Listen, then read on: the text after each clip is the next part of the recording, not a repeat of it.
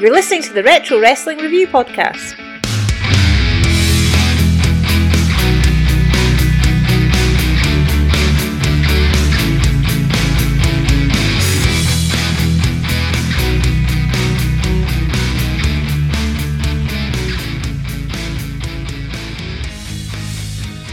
Hello everyone, I'm Gus Edwards and welcome to the Retro Wrestling Reviews podcast. On today's show, we're going to be looking at the 26 September 1981 episode of Mid Atlantic Championship Wrestling. I just want to again give a big shout out to everyone who's listened to the show and also to everyone who's got in touch via email with feedback and questions. In fact, we're going to start off the show with a question from Josh in Chattanooga, who sent in an email which said, Hi Gus, just wanted to send a quick email to say I'm really enjoying the podcast so far. Unfortunately, with these episodes not being available on Peacock, I haven't been able to watch along with you yet. I do have a question though. Can you tell me what titles are in Mid Atlantic and who all the champions are? That's a good question, so let's go through them. There are two types of titles in Mid Atlantic. There are the main NWA titles, and then there are the regional titles that are specifically for Mid Atlantic. We'll start off with the Mid Atlantic titles. We have the Mid Atlantic Heavyweight Champion, who is Ivan Koloff. We've seen him on the first episode, but we've not seen him since. He beat Ricky Steamboat back in April 1981 to win the title. Then we have the Mid Atlantic Television Champion, who is Ron Bass. Bass has been the focal point of the shows we have seen recently. He's just won the title. He defeated Greg Valentine just a couple of weeks ago. This TV title goes on to become the main NWA title in the future. The Mid Atlantic Tag Team Champions are the Imperial Russians, Nikolai Volkoff and Chris Markoff. We've yet to see the Imperial Russians on any shows yet, but hopefully we'll be seeing them soon. They won the titles from Johnny Weaver and Dewey Robertson, who's most famously known as the Missing Link. That brings us to the NWA titles. The NWA Tag Team Champions are Ole and Gene Anderson. We've seen Ole Anderson on the shows, but no Gene. I believe Gene is injured at this point. They won the titles on the 1st of May 1981 from Paul Jones and the Masked Superstar. The Masked Superstar is Bill Eadie, also known as Axe and Demolition. The tag titles end up a bit of a mess at this point, but we'll chronicle that as it happens. For the US title and world title, there are updates to these titles on the show that we're away to watch, so we'll get into that as it happens.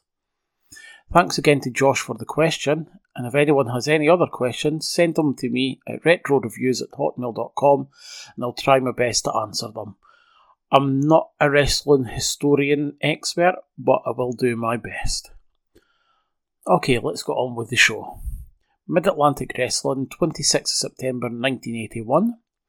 David Crockett and Bob Caudle open the show at the desk. Crockett's wearing a green jacket like he's just won the Masters. They're both incredibly excited and we soon find out why. There is a new NWA World's Heavyweight Champion. That man is the nature boy himself, Ric Flair. This is his first of many world title wins that he'll win over his career. He defeated Dusty Rhodes in Atlanta. They let us know that this week on the show, We'll see Ole Anderson versus Jay Youngblood, Jake Roberts teaming with Bad Bad Leroy Brown, and the Super Destroyer and the Grappler teaming together. Also, we'll see Austin Idol, Ron Bass, and a taped match with Sergeant Slaughter. Jake and Bad Bad Leroy Brown come out for an interview. Brown is going to be watching Jake's back since Ole Anderson has been interfering in his matches. The first match of the show is Austin Idol versus Scott McGhee. Idol at this point is 100% ripping off superstar Billy Graham's gimmick here, apart from he doesn't have the tie dyed tights. I've not seen a lot of Idol, but I believe he's a great promo. He's had most of his success in the Memphis area. I actually see a little bit of early Steve Austin during his stunning era in Idol, so I'm not too sure if Austin grew up as a fan of his or not.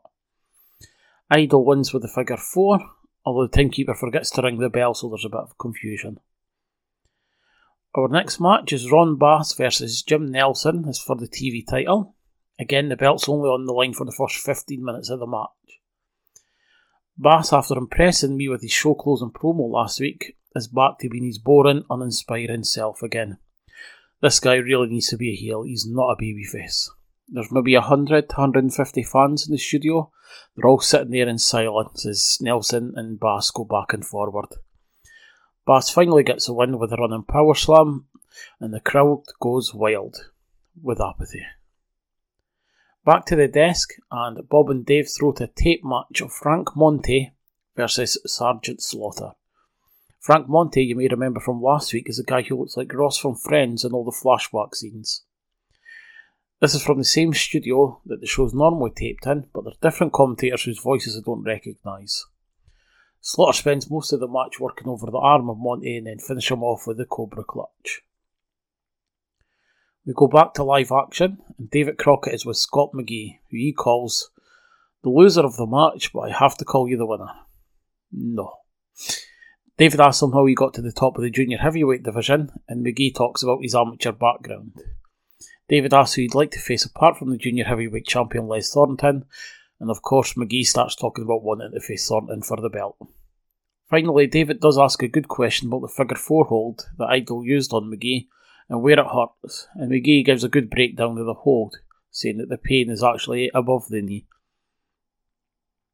Our next match is a tag match, the Grappler and Super Destroyer versus Johnny Weaver and Ron Ritchie.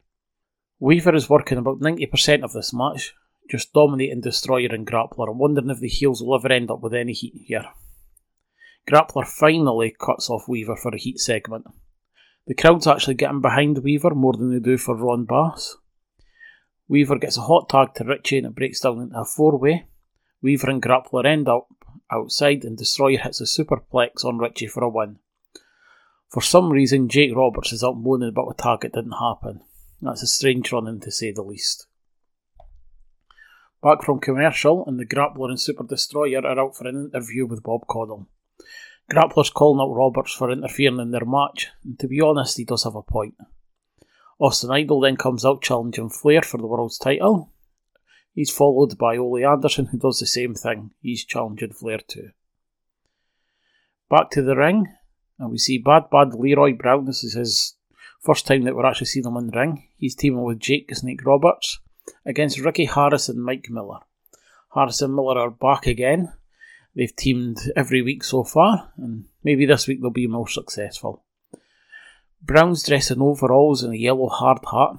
Looks a bit like the Shockmaster's gimmick. Bob and David announced during this match that Wahoo McDaniel, due to his injury suffered against Roddy Piper, is having to vacate the US title. A tournament will be held shortly to crown the new champion. They announced that Pat Patterson, Dusty Rhodes, and Killer Khan will be involved in this tournament to be held in Charlotte. Jake and Leroy dominate the match, and Brown gets the pin on Miller after a big spat. Jim Nelson's been interviewed by David, saying he wants another shot at Ron Bass in the TV title.